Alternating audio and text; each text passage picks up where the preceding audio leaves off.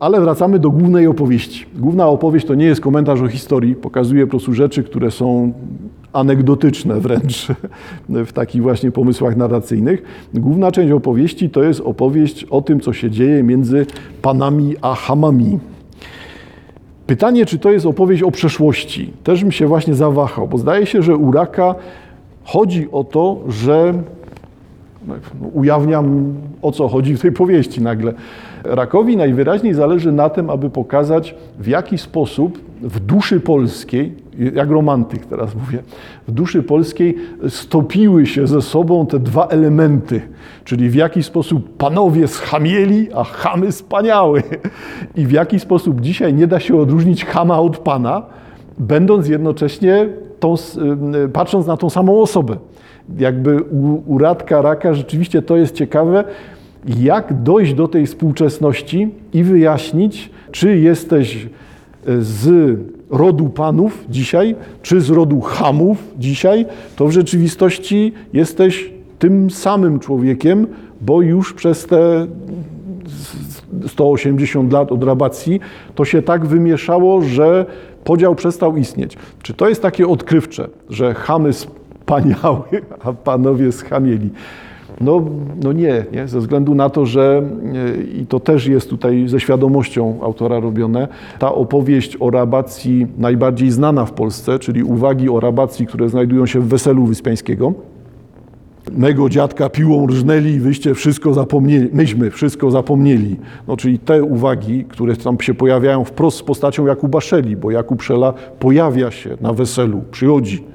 Ręce myć, gębę myć, bo tam z tej krwi ociekający cały pojawia się jako zjawa na weselu. No to przecież to wesele jest tym momentem chyba, od którego Rak zdaje się wywodzić to życie w tym miejscu świata albo wywodzić jakąś koncepcję polskości.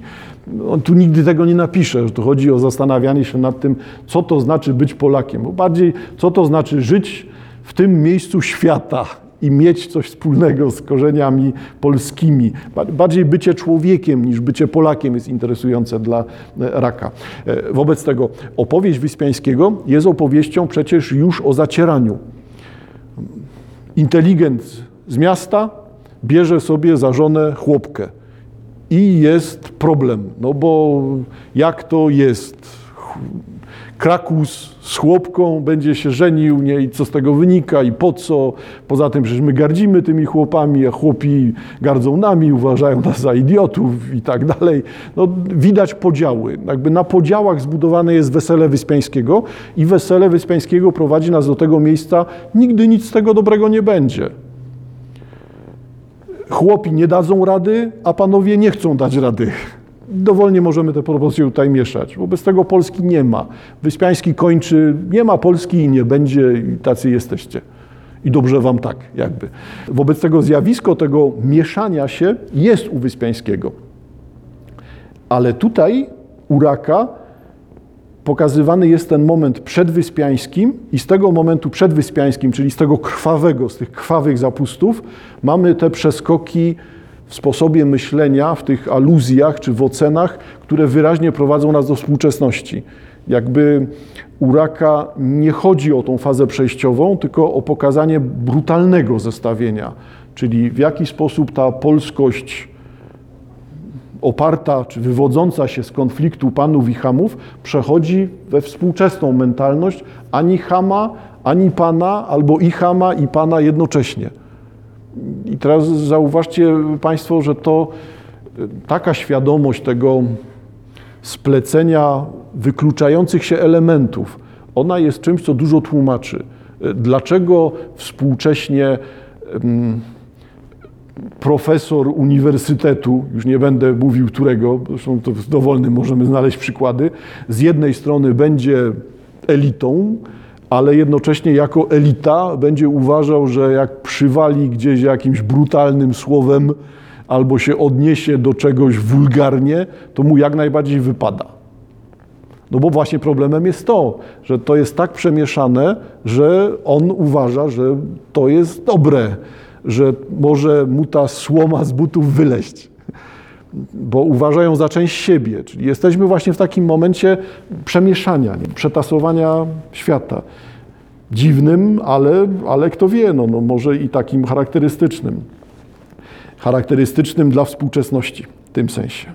Konflikty tutaj między chamami a panami będą konfliktami rzeczywiście brutalnymi albo przemocowymi. Pan widzi, wyciągam kawałek fabuły, właściciel tego majątku, w którym przebywa Szela, młody Szela wtedy widzi, że jeden z chłopów nie pracuje, czy pracuje mało wydajnie. Problem jest taki, że schorowany starszy dziadek nie wyrabia, po prostu nie jest w stanie fizycznie ciężko pracować. Widzi to pan i chce zachęcić tego chłopa starego do wydajnej pracy i mamy karę wymierzenia kijów. Rózgi są dla kobiet i dzieci, dla mężczyzn są kije. W przepisowych ilościach, gdyby nie to, że do 25 trudno się liczy. Wobec tego rachunek jest taki dość płynny, nie zawsze. Jest to przyjaciel, przybrany ojciec, ten starszy dziadek Jakuba Szeli. Szela decyduje się na rozwiązanie. Wtedy Kuba odłożył swoją wiklinę, pracują przy zbieraniu wikliny, tak ogłowić wierzby, obcinanie z wierzb wikliny na wyroby. Odłożył swoją wiklinę, wystąpił 2 kroki naprzód. Ja wezmę na siebie jego kije. Jaśnie panowie Bogusz i Rej popatrzyli po sobie. To twój ojciec, chamie? Zapytał pierwszy. Nie, jaśnie panie. Dziad, ojczym, stryj? Nie, jaśnie panie, nikt. Wiktor Bogusz, właściciel majątku niedaleko Smarzowej. Wiktor Bogusz, zaciekawieni, zbliżyli się do Kuby drapieżnym kocim skokiem. Stanęli tuż przed chłopakiem, stukając szpicrutą o cholewę buta. Jak cię zwą? Jakub Szela. Pan smagnęli Kubę w ucho. Jakub Szela, jaśnie panie, warknęli. Jakub Szela, jaśnie panie. Dlaczego chcesz brać na siebie cięgi starego? Potem różnie powiadano, co Kuba odrzekł był panu Wiktorynowi. Wrócę jeszcze wcześniej. Zauważcie państwo, co tu jest znowu u Raka konsekwentnie robione. Wiktor Bogusz, zaciekawieni, zbliżyli się do Kuby. Dzisiaj tego totalnie nie widać. Modelem wypowiedzi obowiązującym tutaj jest mówienie w trzeciej osobie liczby mnogiej o tym, którego musimy szanować. Czyli to są zawsze oni. I konsekwentnie jest to prowadzone w całej powieści. Jeżeli o panach, to panowie to zawsze są oni. Oni przyszli, oni powiedzieli. W sensie ten jeden pan coś zrobił, coś powiedział. I następna sprawa. Różnie potem powiadano. I to bezustannie jest u Raka, że niby pojawiają się jakieś wydarzenia, które wyglądają na autentyczne, gdyby nie to, że sam opowiadacz bierze nam to w ten cudzysłów, daje znak zapytania i mówi, no jedni mówią, że tak było, a inni tak, a może my nie wiemy, a może było całkiem inaczej, co jest korzystne w tej powieści, bo zaczyna to być takim właśnie opowiadaniem. Coraz ciemniej, my tu sobie siedzimy i słuchamy, jak tam się historia dzieje. Jakby to jest ten stary model kultury oralnej. Nie, że walczymy z książką, tylko czytamy to tak, jakby przyszedł ktoś i nam właśnie opowiadał, co tam w dalekim świecie, jakie to tam te kamele i elefanty są. Różnie potem powiadano, co Kuba odrzekł był panu Wiktorynowi. W niektórych tych opowieściach pan poznali kromnego chłopa, którego kazali wychłostać latem i zlękli się go. W innych Jakub w twardych słowach wytknął panu Boguszowi bezduszność i krzywdzicielstwo.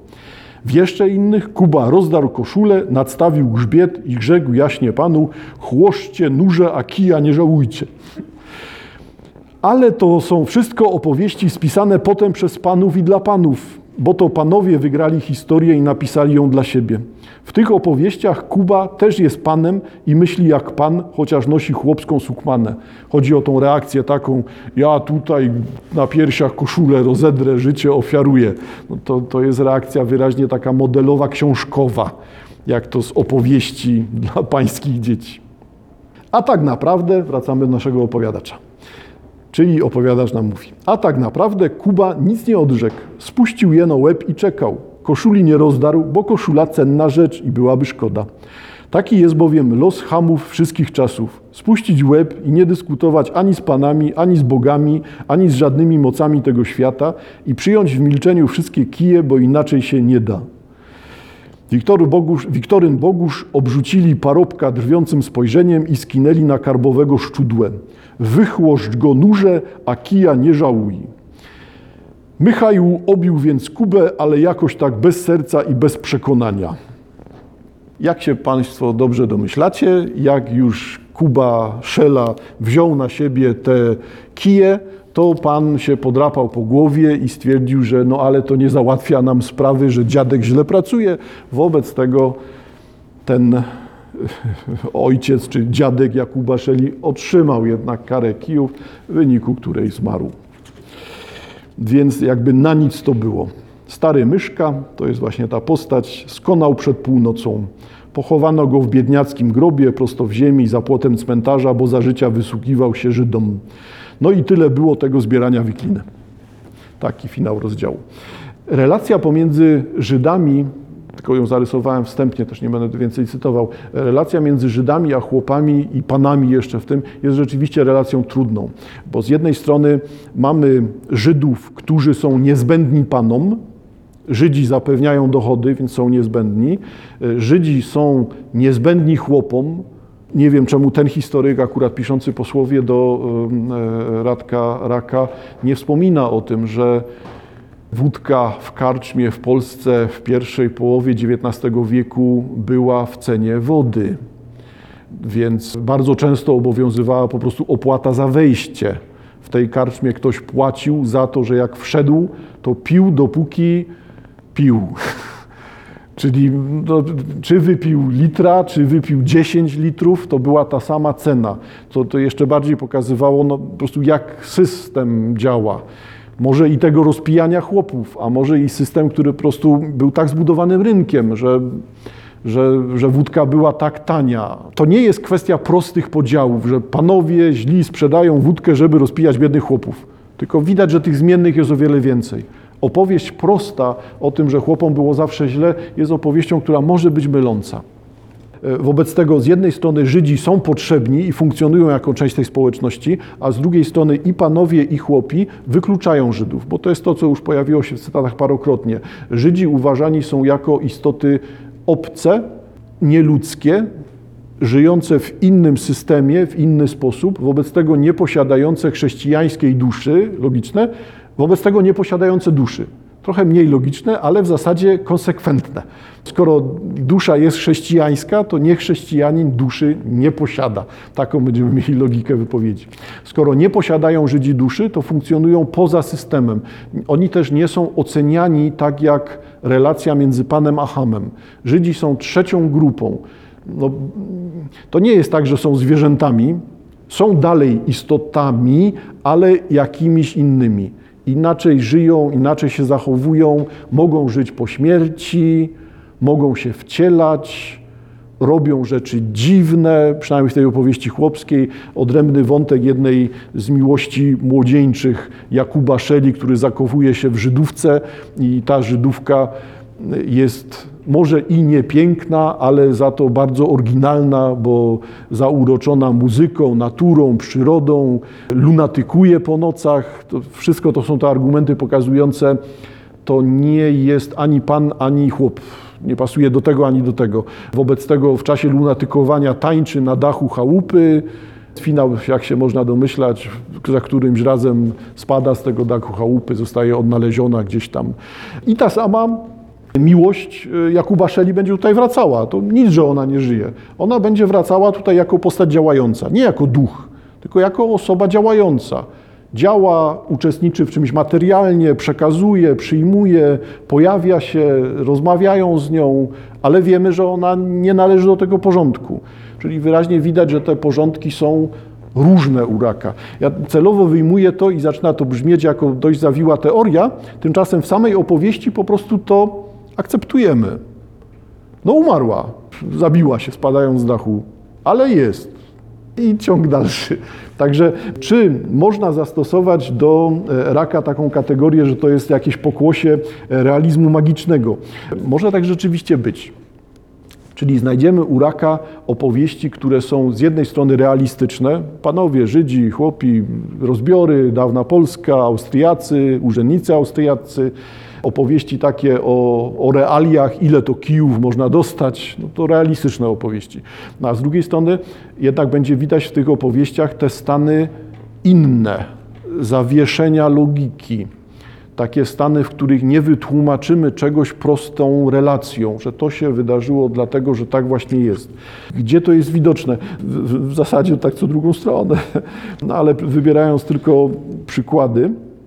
Postąpię w zgodzie z Rakiem, czyli akurat zacytuję fragment dotyczący postaci, którą właśnie uśmierciliśmy, czyli stary Myszka, ten dziadek, który kije otrzyma i z niku tego zemrze, cierpi. No, jest stary. Powiadają, że gdy nie pomagają lekarstwa i driakrwie, trzeba sięgnąć po inne sposoby, aby pozbyć się bóli. Bóle bowiem wchodzą w człowieka jak żółw w krowie wymie i szukają sobie miejsca, aby się usadowić. I tutaj już widać rzecz ciekawą, ponieważ ból jest traktowany tu jako samodzielny element, jako coś, co przychodzi i wychodzi, jest gdzieś obecne. Czyli nie, że my to czujemy, tylko to jest coś, co wnika, więc ma też charakter żywy przynajmniej, ja już wolę powiedzieć dalej, osobowy.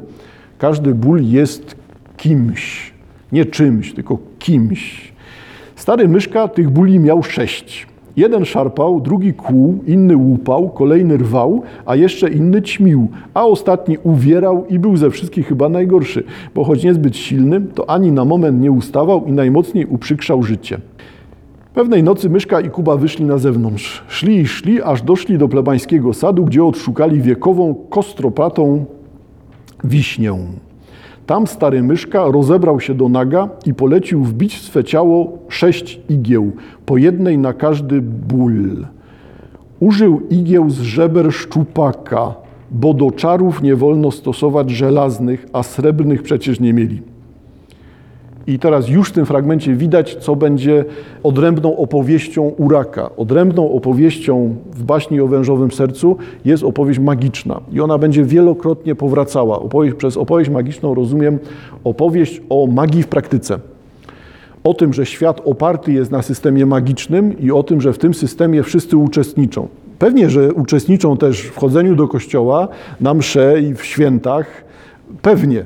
Ale to niczego nie zmienia, bo wszyscy wiedzą, że to jest to nowe, co dopiero co przyszło, a my i tak wiemy swoje. A to, co my wiemy, no to jest cały ten rozbudowany system magiczny. To są te uwagi, które wcześniej na temat Frasera i Złotej Gałęzi się pojawiały w naszych zajęciach. Wobec tego, co on tutaj robi? Odszukuje wiśnię, która ma mieć wygląd bólu. Mamy do czynienia z magią, która szuka podobnego w podobnym. Ponieważ ja jestem stary, brzydki i mnie boli, to muszę znaleźć taki przedmiot, który jest stary, brzydki i widać, że go boli. Bo tam jakieś pęknięcie, jakaś żywica, pewnie pokrzywione gałęzie, krzywy pień, rany na tym pniu i widzę, że to jest do mnie podobne. No to wobec tego moja starość, mój ból to jest ból tego drzewa. Wobec tego muszę przekonać, że to drzewo to ja. Stosuję podobieństwo. To drzewo jest jak ja. Wobec tego muszę teraz ten ból przekonać, że przecież skoro to drzewo i ja to ja, to wygodniej będzie temu bólowi w tamtym drzewie. Więc trzeba ten ból przekonać, że tam w tamtym kawałku mnie jest wygodniej niż w tym kawałku mnie. Czyli muszę ten ból wyrzucić niekorzystnymi warunkami. Przebić ciało 6 igłami. Każda igła przekonuje jeden ból, żeby sobie przeszedł na ten kawałek mnie, który jest mną, czyli tym drzewem, czyli mną. Magiczny sposób myślenia. Szukamy podobieństw i teraz będziemy przenosić elementy między tymi podobieństwami. Jedną igłę. Jedną Kuba przebił staremu pępek, 2 wbił symetrycznie w zagłębienia między obojczykami a ramionami, kolejną przekłuł fałd wyschłej skóry na brzuchu ponad pęcherzem, tam gdzie zaczynają się włosy. 5 przekłuł na wylot moszne, a ostatnią wbił głęboko w łydę. Myszka, otumaniony wywarem z piołunu i kopytnika, prawie nie czuł bólu. No jest dalej ten system magicznych elementów. Kuba ponawlekał przez koluszka igieł dratwy, każdą innej długości, i przywiązał je do wiśni. Stary uniósł ręce do góry, jął chodzić wokoło drzewa w takim kierunku, w jakim słońce wędruje po niebie, i nucić. I teraz zauważcie Państwo, co tu się dzieje, tak? Bóle są przymocowane, bóle mogą być wyciągnięte, one sobie przejdą po tych niciach, a ja muszę skłonić ten ból do tego, aby ze mnie wyszedł, ponieważ siłą sprawczą tego, co się tutaj dzieje, jest słońce. Naśladuje słońce, ruch słońca ma ze mnie ten ból wydobyć. Czy Radek Rak najpierw czyta książki o magii, a potem je przepisuje? Może tak, a może po prostu był świadkiem podobnych, zbliżonych zabiegów, które do dzisiejszego dnia funkcjonują. No może nie tak, że igłami ze szczupaka ktoś się będzie przebijał, no ale dalej ten system magiczny po prostu jest żywy, no szczególnie żywy na wsi. Skoro naśladuję słońce i mocą słońca wyrzucam z siebie chorobę, no to mamy cały system zaklęć, który tu się pojawia. W imię Ojca i Syna, Ducha Świętego, Boga w Trójcy Jedynego, ty żeś ból, masz 6 łbów. Łot 6 do 5, następuje teraz wyliczenie całości. Łot 1 do nic, a ty bólu w ziemię chyc. Przy chyc wyrwał sobie Myszka pierwszą igłę, ten z pępka. Na końcu wił się ból, mały i pokraczny, podobny do kurkucia albo ziemnego chrząszcza. Stwór zakwilił, czmychnął precz i zagrzebał się w ziemi u korzeni wiśni. Stary Szabezgoj nie ustawał i dalej chodził naokoło. Po podbrzuszu ciekła mu krew. W imię Ojca i Syna, Ducha Świętego, Boga Trójcy Jedynego. Po kolejnym hyc. I po kolei te bóle są wyciągane z ciała z Myszki, a ostatni, ten z łydki, miał 3 łby, syczał i próbował kąsać. To nie koniec, jest nas więcej, odgrażał się. Kuba zatłukł go uschłym konarem, ale nie poprawiło to humoru staremu Myszce, bo choć 6 bóli zostało wygnanych, to widać w ciele rzeczywiście pozostało ich jeszcze parę, a każdy wie, że przy 9 bólu się umiera. I tego typu rzeczy magiczne, tutaj bardzo obszerny fragment, będą w całym tekście powracać. Będą tutaj opowieści o tym, jakie istoty, jacy starzy bogowie są w tej części świata ukryci w górach. Dlaczego poszczególne góry są jaskiniami tych bogów. No i wreszcie dotrzemy do tego węża, który ma być wężem karpackim. Władcą tej części świata, według tej opowieści, jest Bóg, który w postaci węża śpi odwiecznym snem, tak jak go widać na mapie. Czyli tak jak na mapie lecą Karpaty, tam lecą gdzieś od granicy naszej z Niemcami, tam na południowy wschód i zakręcają sobie w stronę przez Ukrainę, zakręcają w stronę Rumunii i zawijają się też w samej Rumunii. No to jeżeli popatrzymy na ten kształt, no to on jest tym kształtem pierwotnego węża. Wobec tego ta istota wężowa będzie rządziła tym światem i cały problem będzie polegał na tym, jak sobie z tym poradzić. Czyli jak zdobyć przychylność tego węża, żeby przypadkiem nie okazało się, że walczymy z Bogiem. No to niech ten Bóg będzie po naszej stronie. No. To, o czym teraz mówię, jest na poły magiczne, baśniowe, mityczne, ale też w dużej mierze jest opowieścią o tym świecie wyobraźni ludowej, no bo tak właśnie jest. Tutaj pewne rzeczy są prawdziwe, a pewne rzeczy są dorabiane przez Raka. To jest ciekawe, że on bierze poszczególne określenia i dobudowuje do nich te legendy. Ciekawe, czy ta książka Raka umrze i nie będzie żadnym mitotwórstwem, a może się okazać, że właśnie taka będzie, że ci czytelnicy Raka będą zachęceni do tego, aby traktować opowieści Raka jako opowieści, no nie że autentyczne, tylko opowieści wspólne. Dające wspólną świadomość. O lesie u Raka. Powiadają, że buczynowy las, który zaczyna się w wesołej dolinie Wisłoki, ciągnie się przez cały Beskid, a Beskid sięga aż na kraniec świata i dalej nie ma już nic, tylko Czarne Morze małymi literami. Las jest osobnym światem, można nim wędrować latami, a on żywi i przyodziewa tego, kogo zechce. Trudno jest zdobyć zaufanie karpackiej puszczy, bo jest nieufna i zamknięta w sobie, a buki wciąż łypią na wędrowca sękatymi oczyma. Trudno, ale dla przyjaciela węży każdy las stoi otworem, zwłaszcza ten, kto wyrósł na grzbiecie króla wężowego ojca. I mamy tą opowieść taką mityczną, baśniową, nie wiadomo czy niezałożycielską, na ile to jest oryginalny wytwór, a na ile teraz ktoś na wsi zacznie opowiadać tego typu historie zaczerpnięte z Raka. Przyjaciel węży bez trudu odnajdzie strawę w beskidzkim lesie nawet w listopadzie, kiedy las wydaje się martwy, ale to uda, bo soki wciąż tętnią pod korą drzew. Bukowe orzechy, które wcale nie szkodzą tak bardzo, byle nie jeść zbyt wiele naraz. Opieńki na surowo niesmaczne, ale łatwo można je podgrzać w którymś z gorących siarkowych źródeł. Korzenie dzikiej marchwi i kłącza zajęczej kapusty. Drobne i nerwowe stworzonka, których przeznaczeniem jest zginąć nocą z piskiem w kłak i pazurach silniejszych zwierząt, bo takie jest prawo lasu. To wszystko jest tutaj. A gdy przyjdą mrozy i las okryje się pierwszym śniegiem jak pokruszonym opłatkiem, wtedy przyjaciel węży może zapchać brzuch żywicą oraz modrzewiowym igliwiem i zagrzebać się pod ściółką w którymś z leśnych jarów albo pod bukowym wykrotem i przespać mroczny czas, póki zima nie odpuści i las na nowo nie obrośnie za wilcami. Niby dużo realizmu, ale w tym jest taka bajkowość, baśniowość.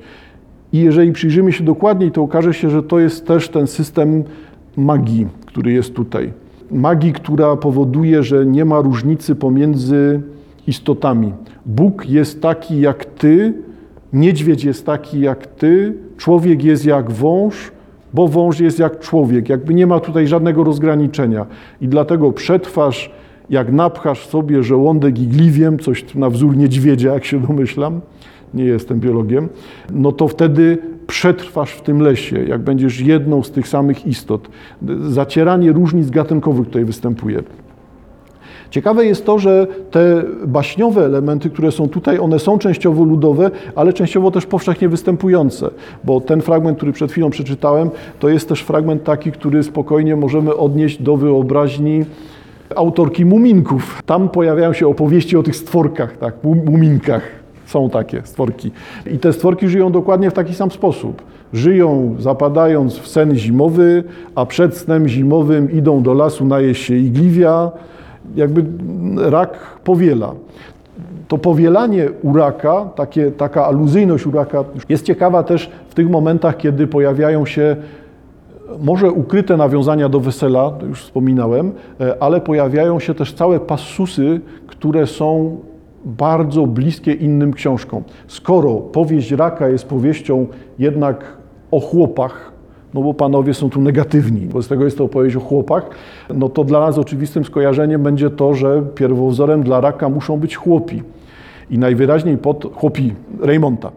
Najwyraźniej po to, żeby uniknąć zarzutów o kopiowanie albo o brak kopiowania, nie wiem jaki to miałby być zarzut, pojawiają się fragmenty u Raka, które są przetworzeniem. W Chłopach Reymonta jest stary Kuba. Kłusuje, otrzymuje postrzał, gangrena się wdaje. W czasie wesela Boryny z Jagną Kuba obcina sobie nogę siekierą. Rąbie parę razy. I już nie szukam teraz. Jest taka sama strona u Raka, która jest dokładnie taka sama. Nie, że Kuba akurat jest imię inne, ale opowieść jest taka sama. Podniósł siekierę, ciężka była, opuścił na nogę ugryzioną wcześniej przez węża. Wobec tego też się wdaje martwica, on też sobie musi ją obciąć. I mamy opis, który jest powielaniem reymontowskiego opisu. Wobec tego ta metaliterackość też się rzeczywiście u Raka pojawia, co w ostatnim zdaniu, co sprawia, że ta powieść Raka chyba starałaby się tego uniknąć, ale ja spokojnie bym ją traktował właśnie jako powieść postmodernistyczną, dlatego że to jest powieść gry. Jeżeli rozumiesz historyczne przekształcenia, jeżeli rozumiesz te kulturowe zależności, jeżeli widzisz, że autor śmieje się z ciebie, bo pisze, że no ja to opowiadam w XIX wieku, a tymczasem widać, że opowiada w XXI, bo ma ten punkt widzenia. Jak na dodatek jeszcze przymyka oko i mówi nie przyznam się, że to jest przepisane z Reymonta, no to okazuje się, że to jest typowy postmodernizm, rozumiany właśnie jako rodzaj gry. Jest zabawnie. Nie opowiedziałem fabuły celowo. Fabuła jest poplątana, sercowa, wewnętrzna. Ciekawe, czym on jeszcze zaskoczy, bo to no, niby to jest jego trzecia powieść, ale bardzo oryginalna, bardzo sprawna. Ja chętnie zaczekam na ciąg dalszy, bo może być ciekawie. Do zobaczenia.